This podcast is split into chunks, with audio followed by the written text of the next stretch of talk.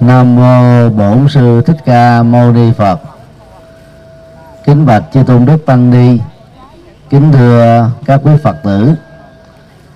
Chúng ta đang ở tại à, tháp Đại chuyển Pháp Luân, Dường Nai, vào à, thế kỷ thứ ba trước Tây lịch. Đại đế Asoka đã đến đây chiêm bái cảm động mà trước phương pháp và tứ diệu đế. Mà cốt lõi của đó là phân tích nhân quả và thực tập bát chánh đạo. Có đang giải phóng khổ đau đại đế Asoka đó đã xác dựng tại đây đó, đại tháp chuyển pháp luân, cao trên 40 mét. Và đại tháp Dhamma Rajika tôn thờ sáu lệ thật của Đức Phật, cao trên à, 60 mét từ uh, thế kỷ thứ ba trước tây lịch cho đến uh, thế kỷ thứ 12 15 thế kỷ đó đó Phật pháp rất hưng thịnh ở tại địa điểm quan trọng này. Những người uh, tu học Phật á, khi đến uh, khu vực uh, Sa Nát đều uh, có cơ hội ôn lại chân lý cao quý của ngài và nhân dịp đoàn uh, chiêm bái đạo Phật ngày nay có mặt tại Sa Nát á, chúng tôi xin uh, ôn lại một số điều mà tăng ni và Phật tử chúng ta đó cần lưu tâm. Điều một tuyên thuyết chân lý là trách nhiệm của mọi người sau khi uh, Đức Phật giác ngộ sách sử mô tả đó Đức Phật đã quyết tâm truyền bá chân lý. Chân lý của ngài à, truyền bá đó, chính là tứ diệu đế thôi. Đức Phật đã ở lại tại Bồ Đề Đậu Tràng 49 ngày. Tuần lễ thứ nhất là Ngài đánh giá lại chân lý Và trải nghiệm niết bàn giải thoát được Ngài khám phá. Đó là sự thân, thận trọng, rất cần thiết thể hiện cái trách nhiệm uh, trí tuệ mà Đức Phật uh, sẽ làm và đã làm ở trong uh, lịch sử suốt 45 năm sau khi giác ngộ. Đức Phật đã nghĩ đến uh, hai vị thầy khai tâm của ngài là Arara và Uddaka. Nhưng rất tiếc á, là hai vị này đã chết khi Đức Phật giác ngộ. Ngài đã nghĩ đến năm người bạn đồng tu khổ cực cùng với ngài 5 năm và mấy tháng trời. Lúc đó đó thì họ đã đến là Sa Đát và đang tu ở tại vườn Nai. Đức Phật đã đi lội bộ 250 cây số để giúp cho năm người cùng tu với mình đó đạt được sự giác ngộ. Về phương diện này đó nói về à, tình người đó thì Đức Phật là người sống rất tình cảm. Có giá trị nhân văn và là tấm gương chói sáng để chúng ta noi theo. Cũng cần à, nên hiểu đó, năm người bạn đồng tư mà ở Việt Nam chúng ta thường gọi là năm anh em kỳ Trần Như đó, thực tế họ không có anh em gì hết á.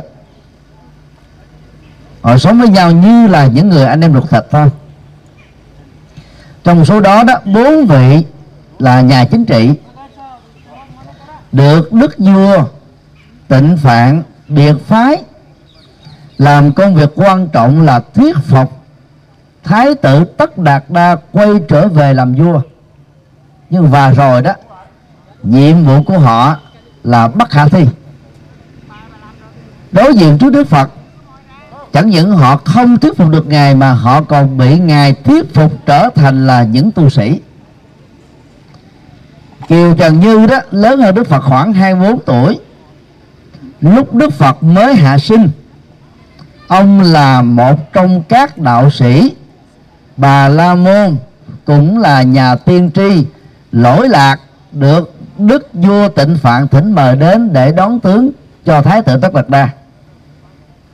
Sau khi uh, nhiệm vụ của bốn vị chính trị gia bị thất bại Kiều Trần Như đó đã tình nguyện đến tìm kiếm Đức Phật để thuyết phục ngài quay trở về. Nhưng thực ra đó ông á, là người mà 29 năm trước thấy rất rõ rằng là Đức Phật chỉ có một con đường duy nhất thôi đó là từ bỏ cung vàng điện ngọc và trở thành nhà tâm linh. Cho nên đó ông cảm thấy mình đó, có được vinh dự để đi theo và cộng tu với Đức Phật. Nhưng rất tiếc đó vào thời điểm đó thì tại đất nước Ấn Độ này phương pháp tâm linh duy nhất lúc đó mà phần lớn dân Ấn Độ tu theo đó là Bà La Môn. Cho nên là phương pháp Bà La Môn chỉ dựa vào khổ hạnh và ép sát và xem nó là cái con đường độc lộ giải thoát kết thúc mọi nỗi khổ về niềm đau. Sở dĩ mà họ quan niệm như thế là họ nghĩ rằng là thân thể này gồm có à, mắt tai mũi lưỡi và thân đều có cái nhu cầu hưởng thụ các khóa lạc giác quan. Cho nên khóa lạc giác quan đó làm cho con người bị chìm đắm ở trong nỗi khổ vì niềm đau. Từ đó đó họ ngộ nhận và cho rằng là thân thể này là nguồn gốc của mọi bất hạnh. Do đó khổ hạnh ép sát đi đọt cơ thể để cơ thể lúc nào cũng đau nhức à, khó chịu thì không còn cái tâm trí nào mà nghĩ tưởng đến cái sự hưởng thụ các khoa lạc giác quan và phương pháp đó đó chính là sự đè nén cái nhu cầu hưởng thụ của cơ thể, chứ không phải là chuyển qua nó bằng nhận thức và sự tu tập.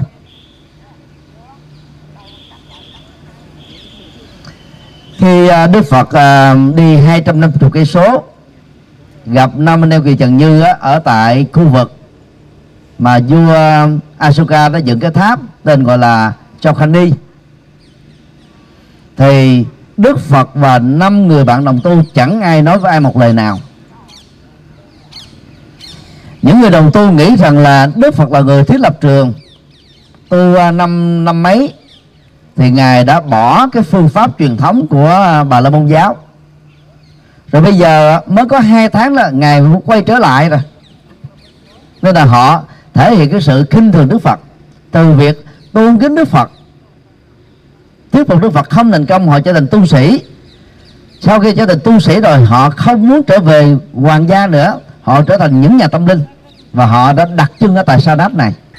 Gặp gỡ nhau sau hai tháng đó thì không ai nói với ai lời nào. Một mặt đó, trong tâm à, các vị à, đồng tu đó, ta hơi có vẻ khinh thường và hoài nghi đức phật. Nhưng mà mặt khác đó, các vị đó cũng thể hiện cái sự quan sát về ngài. Thì khi quan sát á, điệu bộ tướng đi của đức phật đó, thể hiện cái gì đó là thông dong, tự tại, thoải mái, thảnh thơi, an lạc lắm. Nó khác với hai tháng trước và khác với sáu năm trước. Từ đó đó, họ mới nghĩ rằng là có lẽ đức phật đó đã tiếp nhận được một cái chân lý gì đó đặc biệt. Cho nên đó, ngài mới có một cái thay đổi gọi là kỳ diệu như thế này. Chào nhau đức phật à, ngồi với họ một thời gian ngắn để hít thở không khí trong lành. Tất cả chỉ nhìn nhau thôi. Sau đó mới đức phật mới đi lội bộ về đây. Thì tại khu vực này đó đức phật mới giảng bài kinh chuyển pháp luân bài kinh mà chúng ta vừa đọc tụng. Sau đó bà đức phật giảng à, bài kinh vô nã tướng chúng ta cũng vừa đọc tụng. Độ được à, năm anh em kiều trần như đức phật tiếp tục và độ gia xá là một triệu phú rất có lòng nhân từ tại khu vực này. Khi à, gia xá à, trở thành tu sĩ đó thì ba của ông á, rất là bức xúc.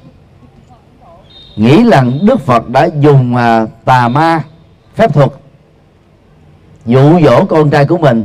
Ông ấy tới đây để mắng chửi đức phật xối xả. Những cái câu chuyện lịch sử đó đó đã được ghi nhận lại trong kinh tăng chi và trong kinh 42 chương.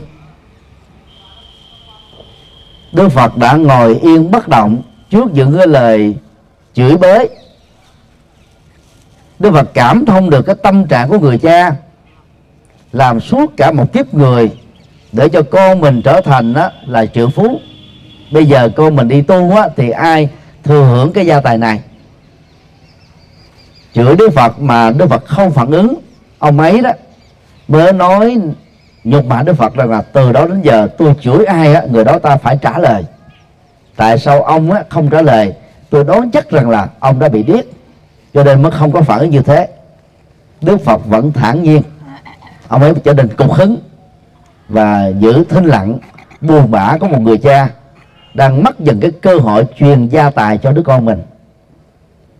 Đức Phật mới à, nói nhỏ với ông rằng là cũng giống như à, một người tổ chức cái tiệc sinh nhật hay tiệc vui, bà con, bạn bè đến chúc mừng. Mà người gia chủ đó không nhận quà đó, thì quà đó sẽ được xử lý như thế nào?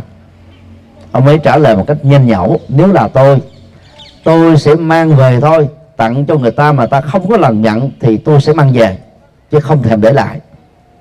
Đức Phật nói nãy lời nãy giờ những lời nhục mặt của ông đó cũng giống như món quà.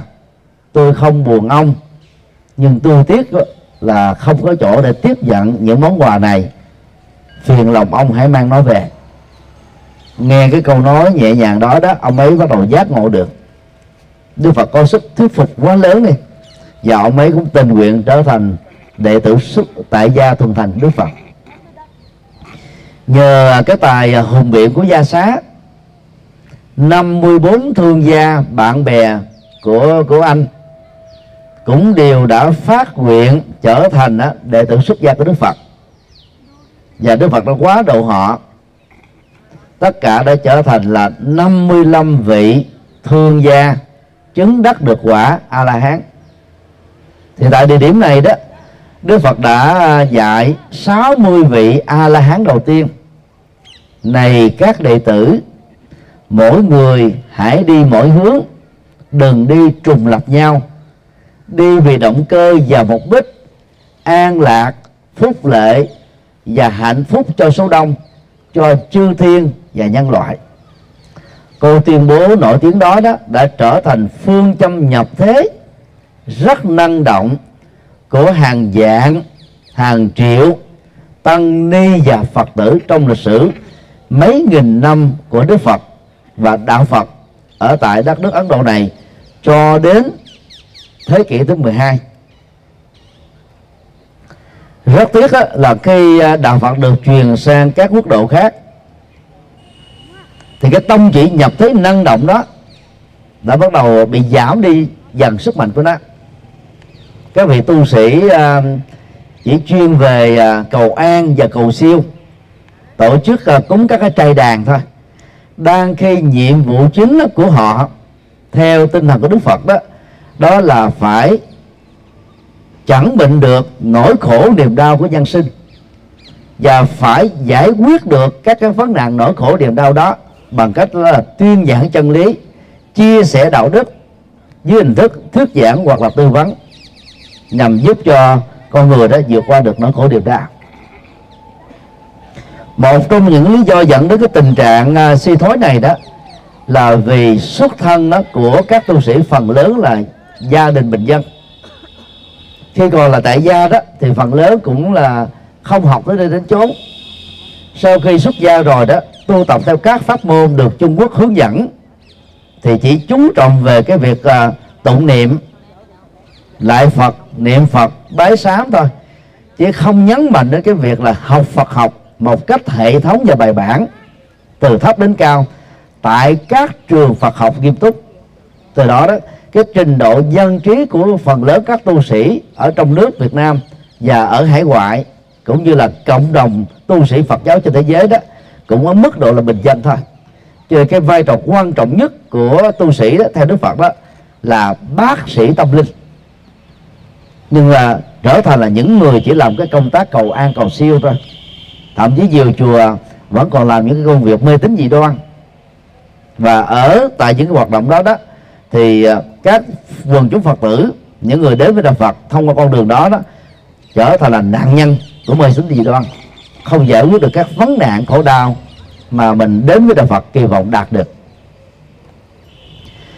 Lời à, nhắc nhở của đức phật đó là mỗi người hãy đi một hướng, không đi dẫm đạp lên nhau theo một cái cái khuynh hướng nhất định để chúng ta mang lại an lạc hạnh phúc cho số đông.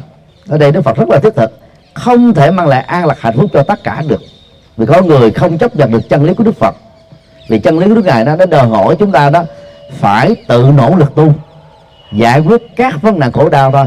Và điều đó đó đã được Đức Phật nâng lên thành là cái chủ trương. Ngày dạy trong kinh pháp cú đó, này các đệ tử mỗi người hãy tự thắp đuốc lên mà đi. Hãy nương tựa vào hòn đảo chân lý và đạo đức, không nương tựa vào bất kỳ một ai khác. Nhưng về sau này đó, các vị tu sĩ sợ rằng là các phật tử của mình không hiểu nổi đạo phật, không thực tập được lời phật dạy. Cho nên từ một đạo phật triết lý, vượt trội hơn các tôn giáo, các thầy, các sư cô đã hạ thấp đạo phật xuống, trở thành là bình dân và thậm chí là tín ngưỡng không thua kém gì các trường phái tín ngưỡng của các tôn giáo khác. Và vấn nạn nằm ở đây đó là sau khi dẫn dắt phật tử um, vào chùa bằng con đường tín ngưỡng, lẽ ra là các tăng ni phải xóa bỏ các cái phương tiện dẫn dụ này để nâng cao cái trình độ nhận thức của phật tử lên, để giúp cho các phật tử giải quyết được các vấn đề khổ đau bằng sự tự tu cho nền tảng tứ diệu đế và bát chánh đạo. Thì rất nhiều các các thầy các sư cô đấy vẫn giữ nguyên ở mức độ phương tiện đó. Và suốt cả một kiếp người mấy chục năm theo đạo Phật nhiều Phật tử tại gia vẫn dừng lại ở mức độ tín ngưỡng đơn thuần thôi. Đó là điều rất là đáng tiếc. Do đó à, các Phật tử tại gia nhất là những người tham gia vào các hoạt động uh, hộ niệm đó thay vì đó dài ba chục người. Mất đến dài ba tiếng đồng hồ, thậm chí là một tháng trời. Với lòng nhiệt huyết, với cái phát nguyện lớn, chỉ độ được một người hấp hối, hoặc sau đó chỉ độ được một hồn ma. Thì lời khuyên của chúng tôi dựa vào tinh thần Phật dạy tại đây đó, mỗi người hãy đi một hướng. Và những Phật tử tham gia vào hội điểm đó hãy phát nguyện trung bình một tháng đó chúng ta nên độ tối thiểu được một người sống. Và một năm á, chúng ta độ được á, 12 người.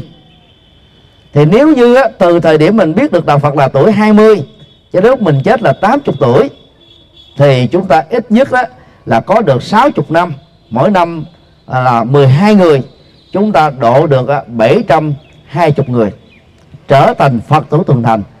Công đức này đó là không thể nghĩ bàn được còn độ cho một hồn ma mà phải mất đến vài chục người là rất phí phạm.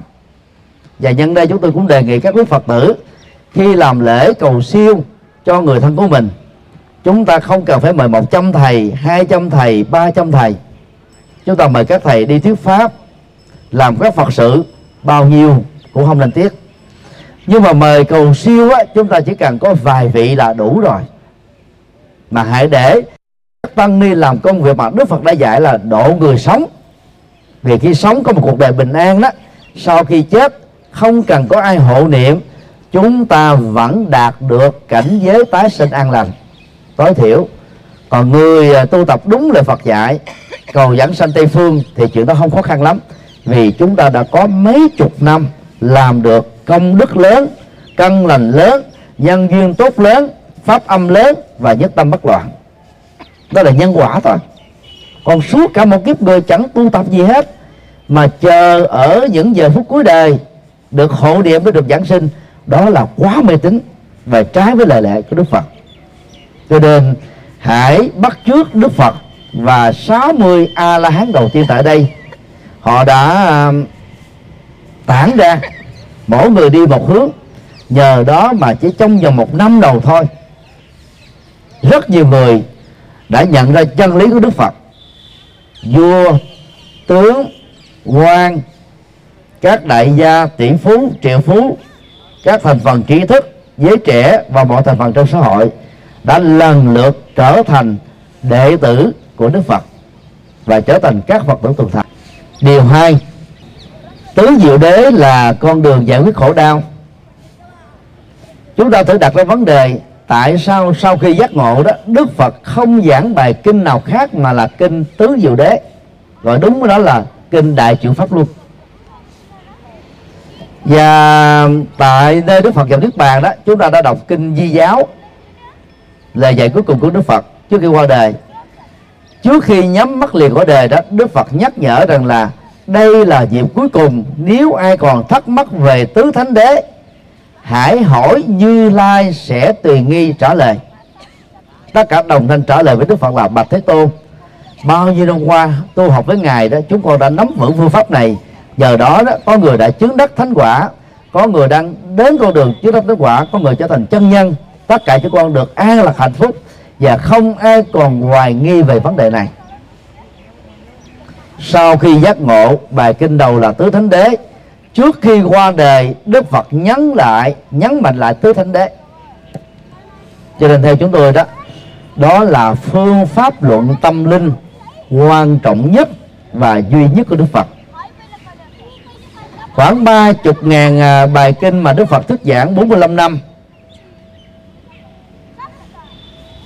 Đều là cái phần triển khai chi tiết hoặc là của khổ đế tức là chân lý về khổ đau, hoặc là của tập đế, tức là chân lý về nguyên nhân dẫn đến khổ đau, hoặc là diệt đế, tức là các hình thức về nước bàn và bản chất nước bàn, chẳng hạn như kinh đại bát nước bàn, gần một ngàn trang. Hoặc là bát chánh đạo, bát chánh đạo được gồm có chánh kiến, chánh tư duy, chánh ngữ, chánh nghiệp, chánh mệnh, chánh định tấn, chánh chánh niệm và chánh định. Thì có những bài kinh đức phật đào sâu vào những nội dung đó ví dụ như à, về à, chánh chi kiến đó, thì đức phật nói dân học bát nhã mấy ngàn trang để đào sâu vào đó. Và à, ngoài ra còn có kinh à, quan nghiêm đào sâu về chánh chi kiến về thế giới quan và nhân sinh quan. Chúng ta không thể nào tìm thấy các bài kinh của Đức Phật nói ngoài nội dung của bát chánh đạo và tứ diệu đế. Nó dưới hình thức này hoặc dưới hình thức khác có liên hệ với hình thức là triển khai rộng hoặc là triển khai chuyên sâu thôi. Thì cốt lõi của tứ diệu đế đó, nó gồm có bốn bước như sau. Bước một á, chúng ta phải mạnh dạng nhận thức khổ đau đang có mặt với mình là một hiện thực. Và phải tránh ba thái độ. Thái độ một, đào tổ khỏi khổ đau vì như thế là thiếu trách nhiệm. Thái độ hai phớt lờ khổ đau vì như thế là liều mạng.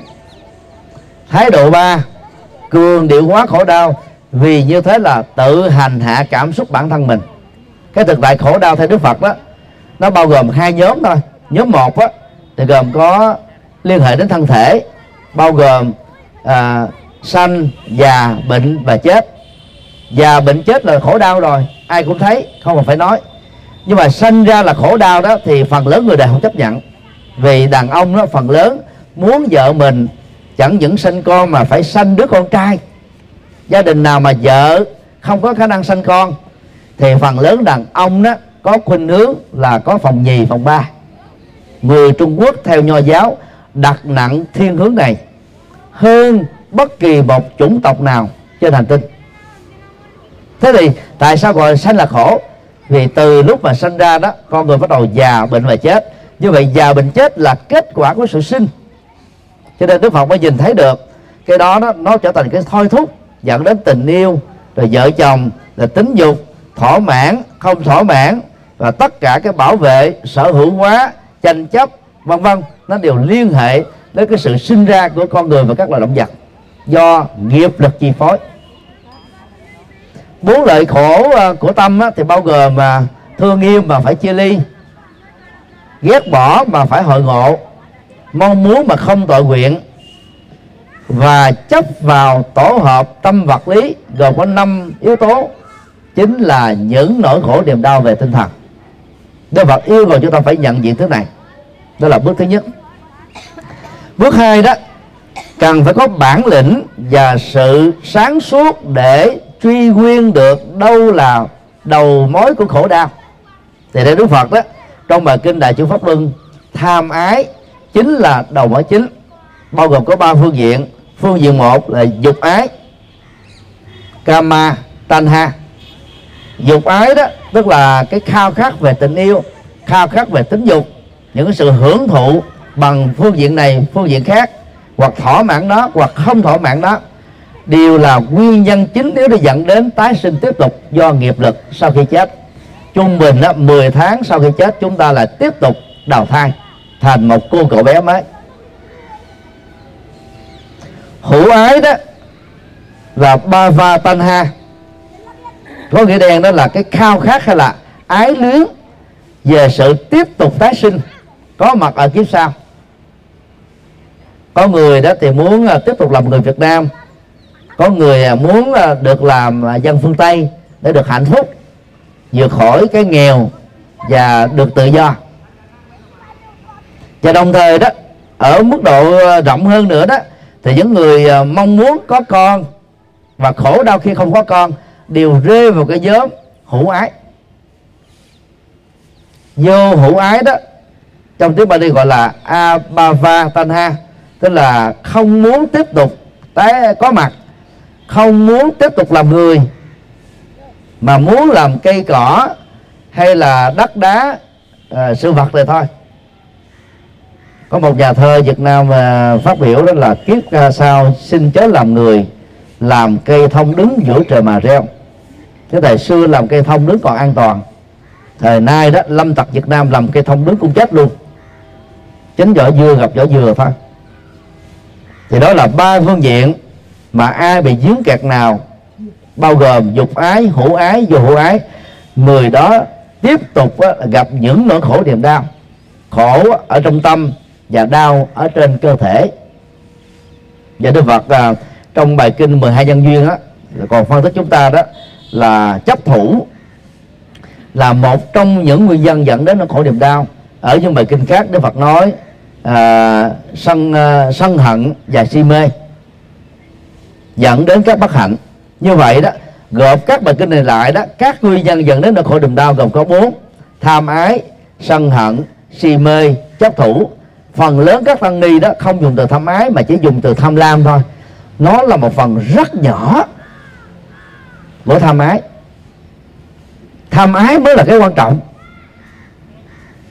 Tham lam á, có thể dẫn đến phạm pháp, không phạm pháp. Nhưng mà tham ái đó, giàu không có tham lam sống đàng hoàng chuẩn mực đi nữa vẫn tiếp tục tái sinh và bị chịu khổ. Như vậy đó bốn nguyên nhân vừa nêu đó là gốc rễ của khổ đau. Khi chúng ta xác định được đó những cái gốc rễ này đó chúng ta giải quyết được vấn nạn của mình. Toàn bộ nỗi khổ niềm đau của chúng ta nếu chưa có phân tích đó, có khi nó gắn kết với sân hận bao gồm chiến tranh giết chóc hận thù à, không hợp tác cốc cần đề rồi à, à, thể hiện qua lời nói việc làm là có những nỗi khổ niềm đau do chúng ta tham quá mà không có cưỡng chế lại được. Cho nên nó dẫn đến nó trộm cắp, lừa đảo, hiếp dâm. Cũng có những nỗi khổ niềm đau do mình ngu quá. Chẳng hạn như ờ, những người ờ, mê tín dị đoan. Do vì si mê mà dẫn đến là tin thượng đế là nguồn gốc của dặn vật, tin vào thần linh, trưởng quản cái chức nghiệp ngành nghề, tin vào bói toán, phong thủy, địa lý, thiên văn, theo dạng mê tín rồi tin vào hên số may rủi. Dân dân. Rồi có những cái nỗi khổ niềm đau do chúng ta cố chấp, không buông xả được, không rộng lượng được, không bỏ qua được. Cho nên là nhận diện được các nguyên nhân khổ đau là chúng ta đã giải quyết được vấn nạn hết mấy chục phần trăm rồi. Bước ba là trải nghiệm hạnh phúc và chứng đạt được hạnh phúc. Bước ba này, đối hoàn toàn với bước một. Nếu như đó, khổ đau đó đeo bám con người như là bóng con rời hình, thì an lạc hạnh phúc là kết quả khi chúng ta giải quyết được toàn bộ nguyên nhân của khổ đau. Phần lớn những người à, theo triết học Bắc Lenin tấn công đạo Phật, nho giáo tấn công đạo Phật, bà la môn giáo tấn công đạo Phật là vì họ hoặc không biết hoặc cố tình không biết cái phương diện thứ ba này. Vì Đức Phật bên cạnh nói khổ đau, còn có nói hạnh phúc, đối lập lại và vượt lên trên nhiều người chống đối Phật ta nói là Đức Phật đấu tố khổ đau. Tô đen cuộc đời để làm cho người ta bi quan, chán trường, tuyệt vọng. Đó là hiểu sai Đức Phật. Phải thấy được khổ đau thì chúng ta mới thấy giá trị của hạnh phúc được. Và nhận diện được khổ đau và kết thúc đó, chúng ta mới có được hạnh phúc đích thực. Và niết bàn được Đức Phật định nghĩa không phải là mặt trời, mặt trăng, không phải là cảnh giới, không phải là tây phương cực lạc, không phải là đông phương cực lạc, không phải là cực lạc hay là Phật độ à, cõi Phật của bất kỳ một Đức Phật nào mà niết bàn là trạng thái tâm thanh tịnh khi mà toàn bộ khổ đau và nguyên nhân khổ đau đã kết thúc niết bàn đạt được ngay trong kiếp sống hiện tại này không chờ khi chúng ta qua đời. Và mục đích quan trọng nhất mà các tu sĩ đi tu đó là để đạt được niết bàn đó. Và các phật tử tại gia cũng phải phấn đấu để đạt được một phần nào đó 10%, 15%, 20% và tối thiểu là phải là 5% của nước bàn để chúng ta không có bị gọi là bi quan chán trường tuyệt vọng yếm thế. Bước 4 đạt được niết bàn đó bằng con đường gồm có 8 yếu tố. Chia làm ba nhóm. Về đạo đức đó thì gồm có lời nói đạo đức hành vi đạo đức nghề nghiệp đạo đức và nỗ lực đạo đức về à, trí tuệ thì gồm có chánh tri kiến, tức là thế giới quan đúng, nhân sinh quan đúng, dựa vào duyên khể chứ không chấp nhận chủ nghĩa nhất thần, chủ nghĩa duy vật, chủ nghĩa duy tâm. Và tất cả những quan điểm đó đó là tà kiến theo à, tinh thần Phật dạy. Sau đó chúng ta có tránh tư duy để có tư duy tích cực, tư duy năng động, tư duy à, đúng nhân quả, tư duy giải quyết các vấn nạn nỗi khổ và niềm đau về à, phương diện thiền định đó, thì gồm có chánh niệm tức là làm chủ à, cảm xúc làm chủ thái độ làm chủ giác quan làm chủ hành vi trong đi đứng nằm ngồi nói đến đồng tịnh thức và ngủ. Sau đó là chánh định tức là thực tập bốn thiền thì thứ nhất là chuyển hóa tính dục để đạt được cái an lạc nội tại rồi đào sâu vào thiền định để có được thiền thứ hai và buông các cái an lạc hạnh phúc của thiền một thiền hai để có được cái an lạc của thiền ba sau đó xả mọi ý niệm bao gồm khổ đau hạnh phúc và trung tính để có được sự thanh tịnh tuyệt đối của tâm. Lúc đó hướng tâm về tam minh thì chúng ta chứng đắc được quả a la hán tam minh bao gồm à, tự giác về quá khứ của bản thân tự giác về tương lai của tha nhân và động vật trong tái sinh và tự giác về khổ đau đó đã kết thúc ở bản thân mình ở hiện tại. Người đó được gọi là thánh a la hán và chứng đắc được giác ngộ và giải thoát như vậy đó, nếu chúng ta đối chiếu với y khoa hiện đại, thì tứ diệu đế là phương pháp trị liệu, chứ không phải là tín ngưỡng để chúng ta bái lại. Trị liệu của y khoa nó gồm có bốn bước. Bước đầu đó là bệnh nhân khai bệnh, bác sĩ là ghi nhận bệnh. Bước hai đó, bác sĩ cho chúng ta chẩn đoán bằng các cái ờ, công nghệ y khoa hiện đại và bằng cái kinh nghiệm của bác sĩ để xác định chúng ta bệnh gì, nguyên nhân nào dẫn đến bệnh. Bước ba đó, các bác sĩ cho chúng ta một cái niềm hy vọng về việc phục hồi sức khỏe và sống tuổi thọ trong hạnh phúc. Và bước thứ tư là trị liệu của bác sĩ, bao gồm chế độ thể dục, thể thao, ăn uống, ngủ nghê, ngủ nghỉ, làm việc và uống thuốc. Y hệt như là cái cái phương pháp tứ thánh đế mà Đức Phật đã dạy trong à, khoảng một ngàn bài giảng đó chúng tôi đã nhấn mạnh đến à, phương pháp này là con đường độc lộ như Đức Phật đã từng công bố trong kinh Trung Bộ. Và do đó chúng tôi đã nhiều lần nói rằng là à, 10 tông phái do Trung Quốc sáng lập 13 tông phái do Nhật Bản vay mượn lại từ Trung Quốc và phát triển thêm ba tông phái thiền mật tịnh của Nam Bắc Triều Tiên và Việt Nam bốn trường phái mật tông của Phật giáo Tây Tạng đó thực ra chỉ là cái cái phần ứng dụng một phần nhỏ của bát chánh đạo thôi. Đặc biệt như là thiền tông tịnh độ tông và mật tông á nếu thực tập đúng chỉ giúp cho chúng ta đạt được chánh niệm. Còn thiền tông mà đi đúng á, thì có thêm được chánh định. Chúng ta vẫn còn thiếu tối thiểu là 6 yếu tố cho đến 7 yếu tố còn lại của bát chánh đạo. Do đó đó dầu cho các thầy sáng lập ra các tông phái đó và những người truyền bá các tông phái đó có đề cao đây là con đường, đây là pháp môn số một. Siêu tuyệt không có gì hơn được nữa. Chúng ta cũng biết đó chỉ là các lệ phương tiện thôi. Vì chánh niệm chỉ là một phần tám của bát chánh đạo. Bát chánh đạo chỉ là một phần tư của tứ thánh đế thôi. Đức phật dạy một đạo phật toàn diện, hệ thống. Còn các tổ đó, thì thích cái gì nói cái đó. Là do cái nhận thức giới hạn của các tổ và do có sở thích nữa giống như chúng ta đó, có người thích ăn gạo nước muối mè, có người thích ăn chà ba ti giống như ấn độ, có người thì thích ăn cơm giống như việt nam, có người thì ăn bánh mì, bơ, sữa và các cái sản phẩm từ những loại này giống như là phương tây. Đó là chuyên dùng thôi. Còn đức phật là giống như một bác sĩ đa khoa. Ngoài cái kiến thức chuyên sâu, cái gì đức phật cũng biết. Và ngài giải quyết các vấn đề khổ đau bằng cách là giảng nhiều bài kinh chúng ta nên học theo Đức Phật. Biết được nhiều chân lý, được Đức Ngài giảng dạy trong 45 năm. Để khi chúng ta có khổ đau về sân thì phải lấy bài kinh dạy trị sân để giải quyết nó. Khi chúng ta bị khổ về tham ái thì đọc hàng chục bài kinh Đức Phật dạy cái cách vượt qua. Chứ đọc một bài kinh không là không giải quyết được. Do đó đó, ôn lại bài kinh đại chữ pháp luân được Đức Phật giảng từ đây là để khẳng định rất rõ đó là phương pháp luận tâm linh quan trọng nhất của Đức Phật. Đó là đóng góp về giải pháp kết thúc khổ đau quan trọng nhất của Đức Phật cho lịch sử tư tưởng của nhân loại. Tất cả các vấn nạn lớn như là của quốc tế cho đến là của các liên minh, quốc gia, cộng đồng, gia đình và nhỏ nhất là của cá nhân. Không có vấn nạn nào mà không giải quyết được bằng tứ diệu đế. Đối với việc tìm ra được một vấn nạn nào mà không giải quyết được bằng tứ diệu đế hoặc là đối với việc tìm ra được bất cứ một pháp môn nào của Trung Quốc lập ra, hay là của một nước nào lập ra mà không có gốc rễ từ tứ thánh đế, hoặc là không liên hệ đến, hoặc là phần này phần nọ của tứ thánh đế, tất cả nó đều được, gọi là, thâu nạp vào trong tứ thánh đế thôi. Do đó, phải hiểu phương pháp này. Như vậy khi khổ đau, chúng ta phải phân tích nguyên nhân, rồi hướng đến cái phương pháp để giải quyết các vấn nạn những người à, thường tìm kiếm các lý do để biện minh á, sẽ không bao giờ tiến bộ và và và và đạt được những giá trị lợi lạc. Ngoài cái việc tìm à, lý do chúng ta phải tìm giải pháp. Sau khi xác định được nguyên nhân của thất bại của khổ đau bất hạnh chúng ta phải tìm giải pháp để kết thúc nó. Có tin hay không tin là là chuyện chúng ta tùy.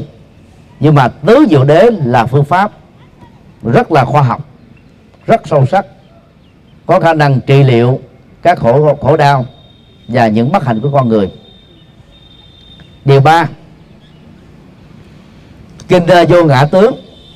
Sau khi à, thuyết giảng à, kinh tứ thánh đế, đức phật đã giảng kinh vô ngã tướng.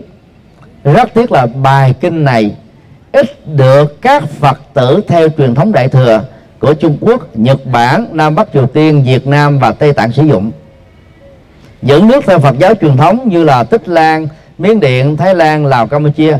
Bài kinh này là kinh gối đầu giường bên cạnh bài kinh tứ thánh đế. Không phải vô cớ mà Đức Phật giảng bài kinh này tại đây. Sau khi giảng bài kinh tứ thánh đế toàn bộ cái nền triết học của bà la môn giáo là dựa vào cái ngã. Và cái ngã đó được gọi là tiểu ngã tức là atman. Và theo triết học bà la môn giáo đó đại ngã tức là là thượng đế thì gồm có ba phương diện. Brahma là đấng sáng thế, Vishnu là đấng duy trì, và Shiva là đấng quy diệt. Sau khi tu tập theo phương pháp khổ hạnh ép sát và tín ngưỡng lại lục bái lại các thần linh trên dưới 300 ngàn vị, thì người theo Ấn Độ giáo nó sẽ đạt được cái cái cái nhận thức đó là, gọi là hòa nhập cái tiểu ngã của mình vào trong cái đại ngã của thượng đế. Đó là cái cách tu. Nhưng mà Đức Phật thấy rất rõ khổ hạnh ép sát sẽ dẫn đến bồi mòn sức khỏe thôi. Và tất cả cái nguyên nhân của khổ đau là tham ái đó chỉ bị đè, đè nén cho không chịu quá được. Và con người bị khổ đau là bởi vì chấp vào cái tôi như là tự ngã. Cái tôi sở hữu như là tự ngã thôi. Rất nhiều người cha người mẹ đã khổ với đứa con phạm pháp của mình. Rồi vợ khổ về chồng chồng khổ về vợ là vì chúng ta chấp vào các ngã sở hữu đó thôi cái này đó chúng ta không thể phủ định được. Và bài kinh uh, vô ngã tướng đức phật dạy chúng ta cái nghệ thuật đó là ly tâm hóa toàn bộ nỗi đau ở trên thân thể ra khỏi tâm mình. Và ly tâm hóa toàn bộ các cái nỗi khổ bao gồm cảm xúc tri giác tâm tư nhận thức dẫn đến sự sai lầm ra khỏi cuộc sống của mình. Và bài thực tập đó như chúng ta vừa đọc qua trong bài kinh đó Đức Phật dạy như sau thân thể này không phải là tôi không phải là tự ngã của tôi không phải là sở hữu của tôi. Do đó những khổ đau do vô thường tác động lên cơ thể của tôi và cơ thể của người khác tôi không vì thế mà đau theo khổ theo. Và bằng cách này chúng ta không cần phải dùng uh, cái cái cái thuốc uh, gây mê hay là thuốc tê. Chúng ta vẫn khắc phục được nó. Khi mà quan công đó bị bắn à, mũi tên vào trong cái vai đó để nhổ mũi tên ra, ngày xưa thì chưa có ờ, cái nghệ thuật mổ, chưa có thuốc gây mê và gây tê. Thì người ta mới bài với ông là đánh cờ tướng với một cái người giỏi cờ tướng nhất. Ông ấy phải tập trung vì thua là mất mặt. Do vì tập trung như vậy đó, cái người ta mổ sẽ sống như thế đó, làm cho ông ấy không có bị đau. Đó là ly tâm hóa nỗi đau ra khỏi cơ thể. Như vậy, cái phương pháp này là gì? Là để tâm mình vào một nội dung khác, thì tự động á, cái đó cho ta quên đi và tương tự khi mình nói là thân thể này không phải là tôi. Như vậy cái cái cái thân này bị đau bị vô thường bị chết chóc bị tàn phá chúng ta không vì thế mà đau theo. Đó là phương pháp tâm lý rất là khoa học. Và tương tự các cái nỗi khổ đó, nó liên hệ đến tâm thôi. Nếu đau đó thì nó liên hệ đến thân như là đau gan đau thận đau đầu đau bao tử à, đau tay chân thì khổ ta gọi là khổ tâm lý khổ thái độ và khổ nhận thức. Cái cảm xúc làm chúng ta khổ nhiều thái độ sai lầm làm chúng ta khổ nhận thức sai làm chúng ta khổ. Còn bản chất thực tại đó nó không đến nỗi khổ nhiều như thế.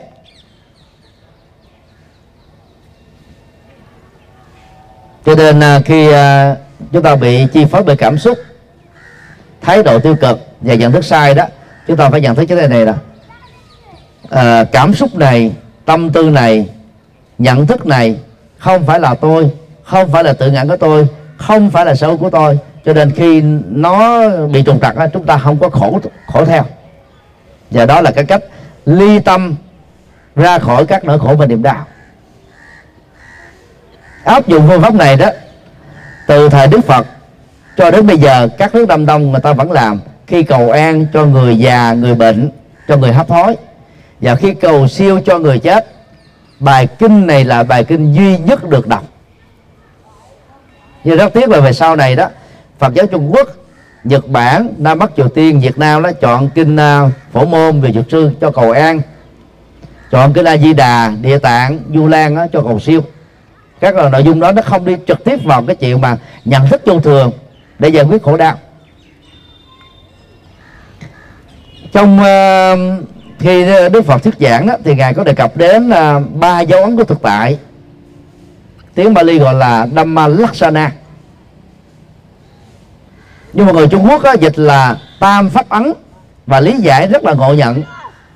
Ba dấu ấn của chánh pháp và họ khẳng định rằng là bài kinh nào mà không nói về vô thường không nói về khổ và không nói về vô ngã đó là kinh huệ đạo. Cái đó là ngộ nhận lớn vì cái chữ Dhamma ở đây nó có 14 nghĩa. Và trong ngữ cảnh này đó, nên hiểu đó là thực tại. Mọi sự vật hiện tượng đó. Như vậy tam pháp bắn đó là ba dấu ấn của thực tại. Nó khác với ba dấu ấn của chánh pháp. Dấu ấn thứ nhất là vô thường. Là mọi thay đổi về thời gian, dẫn đến những cái thay đổi trong mọi sự hiện tượng cho nó có con người. Và cái cái cái nặng nhất của vô thường là chết chóc thôi lúc đó chúng ta thường đó dẫn đến cái phản thứ hai đó là khổ. Khổ thân hoặc khổ tâm. Khổ à, theo hoặc là khổ chính mình. Khổ lây lan khổ cộng hưởng. Đó là cái à, cái thực tại thứ hai. Thứ ba đó đức phật dạy chúng ta đó là nhờ có tu tập trong vô thường thay vì người ta khổ và không hài lòng thì người tu tập á, sẽ thực tập vô ngã để tôi không bị khổ và đau trong vô thường như bao nhiêu người không biết đến Phật giáo. Đó là ba thực tại. Và cái thực tại cuối cùng á chính là cách thực tập nhận thức đúng đắn để giải quyết nỗi khổ niềm đau do vô thường gây ra. Tức là đó là nội dung cốt lõi của bài kinh vô ngã.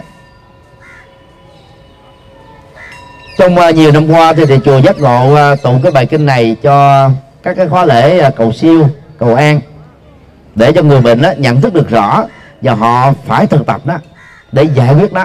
Còn lệ thuộc vào người khác bằng sự hộ niệm niệm phật đó chỉ chấn an tâm thôi.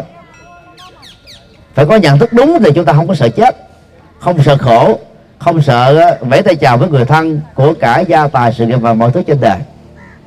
Thì các niệm phật sau đó nó sẽ có tác dụng hơn. Còn nếu không nhận thức được cái vô ngã này đó thì niệm phật nó cũng là một sự đè nén thôi. Nó lắng lắng ướt qua cho ta, ta tạm quên đi thôi. Còn nhận thức đúng đó, thì mới giải quyết được các vấn nạn. Do đó, đó ngoài các cái nghi thức mà quý vị tụng chúng tôi khuyên quý vị nên mỗi ngày đọc kinh vô ngã.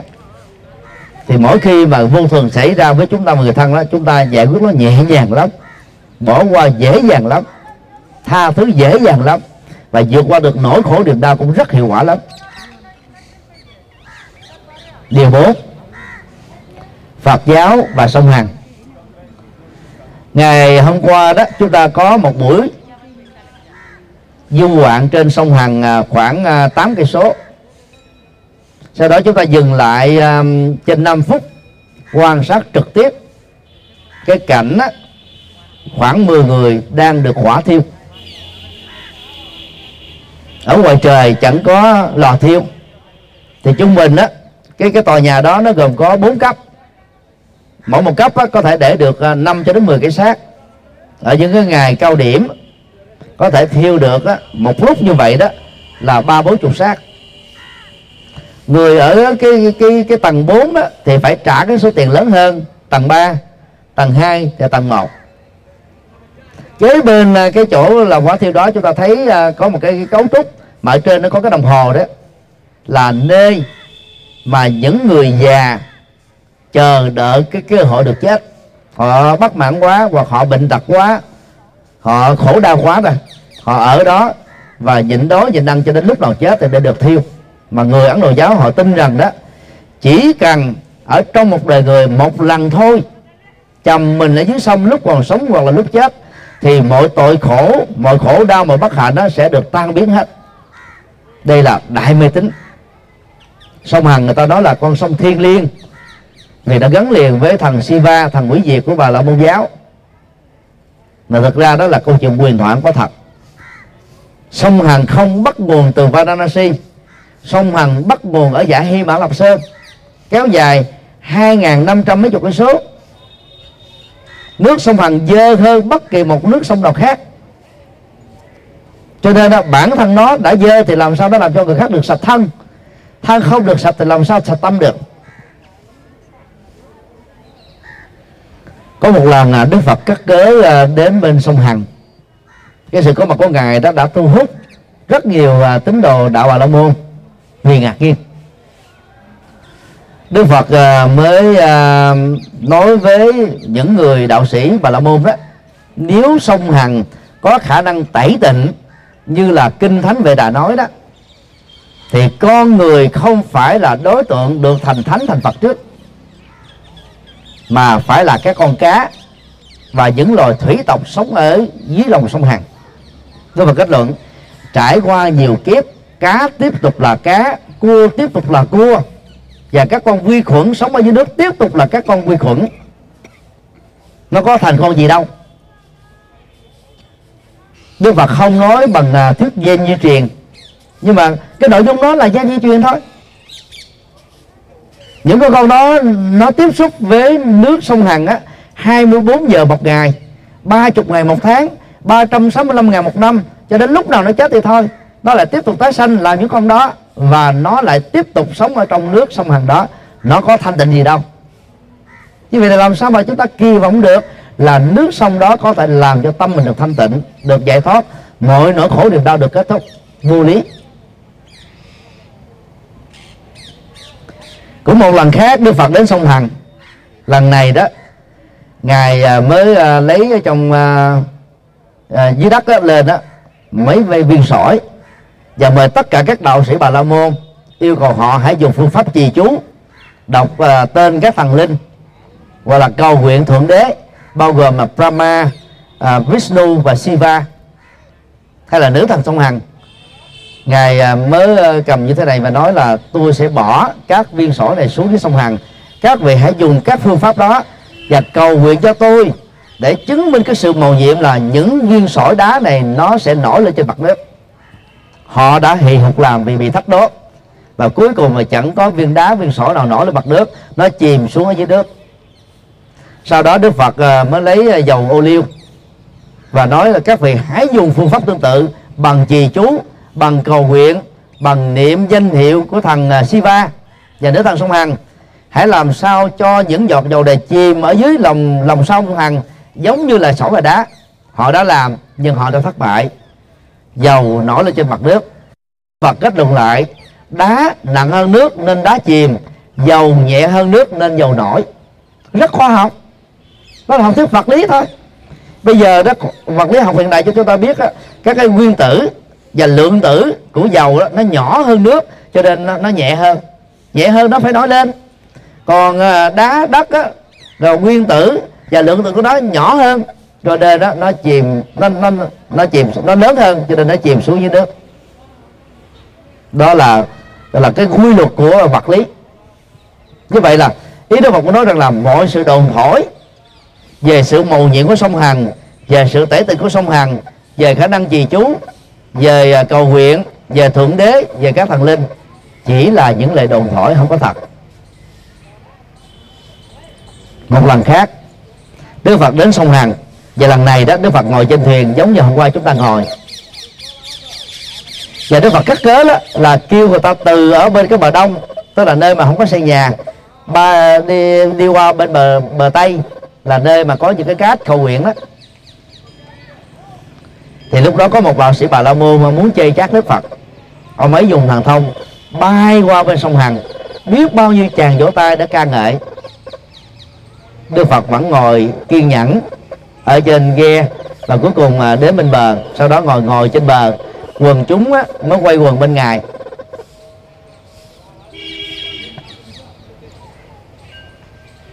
Đức phật mới hỏi à, vị đạo sĩ này hiền hữu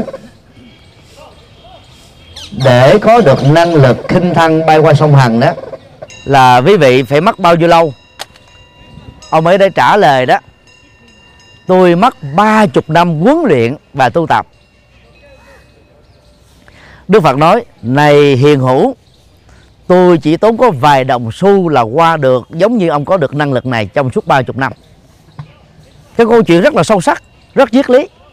Bỏ ra ba chục năm trời tu luyện chỉ để được những chàng vỗ tay quan hô thôi. Đang khi đó đó, chúng ta có các cái dịch vụ giao hoán. Bỏ ra một khoản tiền nhỏ. Thậm chí đó, nếu không có tiền mình xin, người ta vẫn cho mình đi miễn phí. Thì cần gì phải tốn đến ba chục năm trời.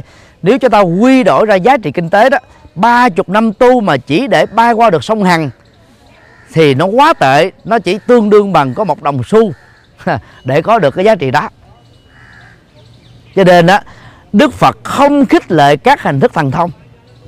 Và công trinh à, trung bộ và kinh tạng Bali đó Đức Phật đã lặp đi lặp lại nhiều lần đó là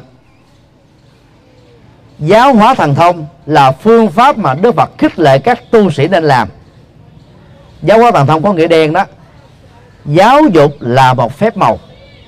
Thay vì ta ta, ta hướng đến các pháp màu như là à, biết được à, tâm của con người hoặc là nghe được các loại âm thanh, thấy được xa, sái xương dách hay là khinh thân độn thổ, bay trên mặt nước. Cái đó là hoàn toàn vô ích. Nó không phục vụ gì cho cho ai. Thì Đức Phật mới kích lệ đó, dùng giáo dục để chuyển hóa nhân tâm, từ mê tín thành chánh tín, từ phàm phu thành thánh nhân, từ khổ đau thành hạnh phúc.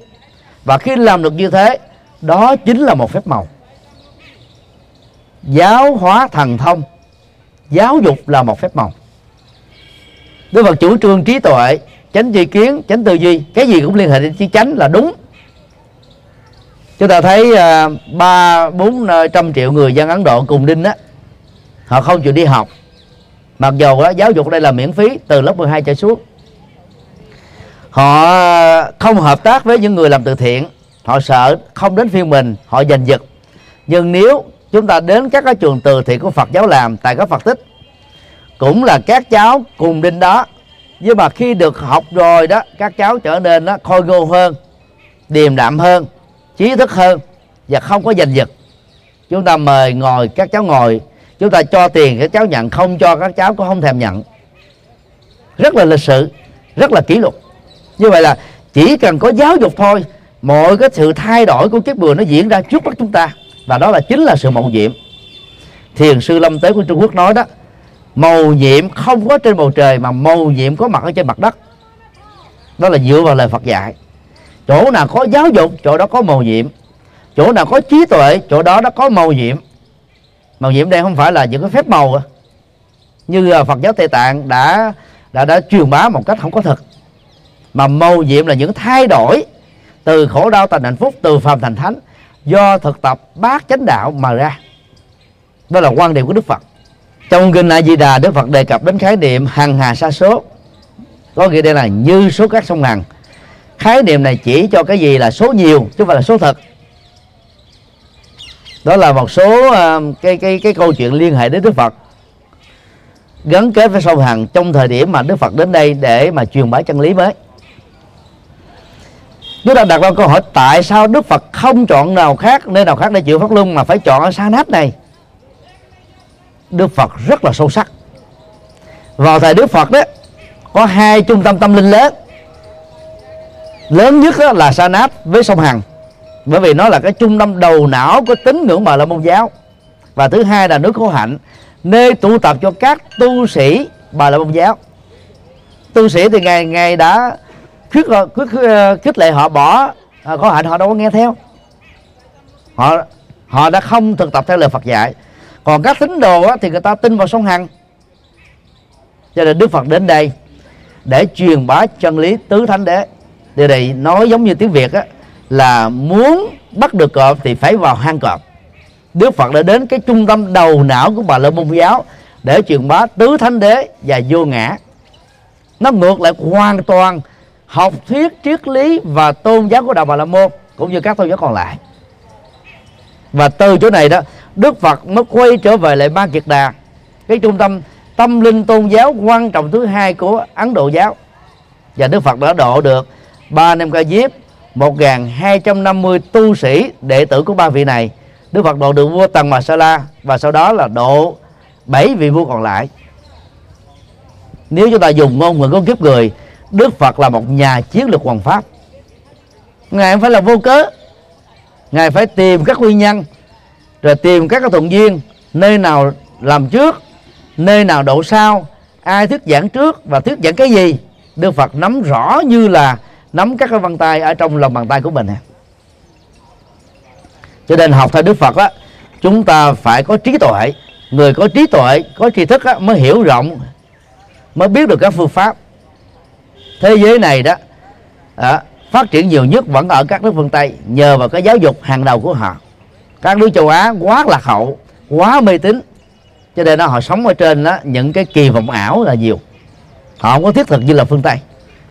Rất tiếc đó là đạo phật đó, đến phương tây vào thế kỷ thứ 17 quá chậm đi. Chứ nếu mà đạo phật có mặt ở phương tây vào thế kỷ thứ nhất á, thì nền khoa học hiện đại của thế giới này có thể đi trước một ngàn năm. Còn thiên chúa giáo đó ngự trị ở châu ở châu âu và phương tây nói chung đã làm hãm phanh cái sự phát triển tri thức của phương tây.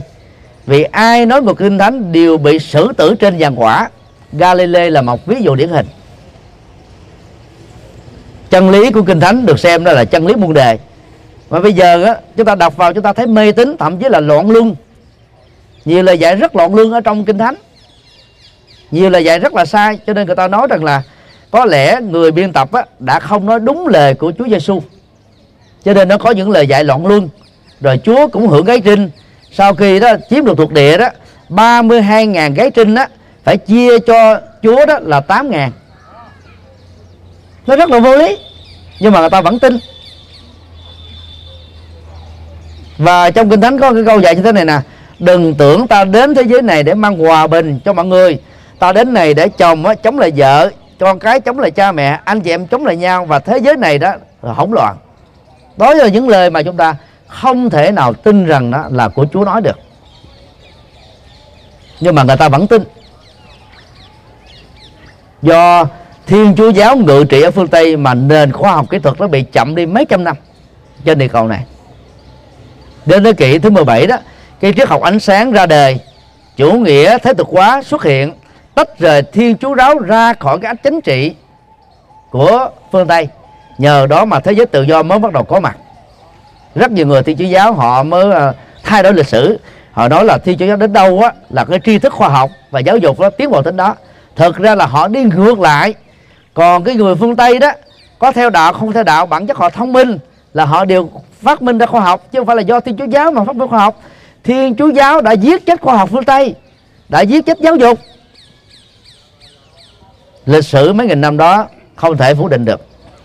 À, cuối năm à, 99 đầu năm 2000 đó Đức Giáo hoàng John Paul đệ nhị đã thay mặt Thiên Chúa giáo trên toàn cầu xin sám hối bảy núi tội lỗi mà lịch sử 2.000 năm truyền đạo của họ đã tạo ra bằng á, là tòa án dị giáo giết chết biết bao nhiêu người vô tội chỉ vì không theo đạo Thiên Chúa giáo thôi. Và khi họ đi đến đâu là đi bằng con đường thực dân xâm lược. Do đó rất may mắn làm đệ tử Đức Phật học được chân lý học được các giải pháp giải quyết nỗi khổ niềm đau. Chúng ta phải hãnh diện tự hào và phải có trách nhiệm đạo đức trong việc hướng dẫn người thân của mình trở thành phật tử từ tuổi lên ba. Và mỗi người hãy phát nguyện theo tinh thần của uh, chữ pháp luân tại đây.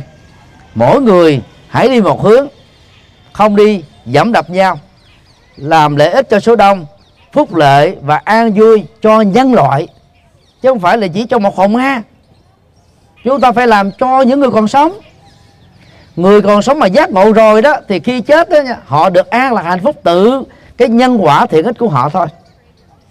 Cái tín ngưỡng mà mà mà mà hộ niệm là phát triển về sau này, từ thế kỷ thứ năm sau tây lịch, tức là 10 thế kỷ sau khi Đức Phật qua đời.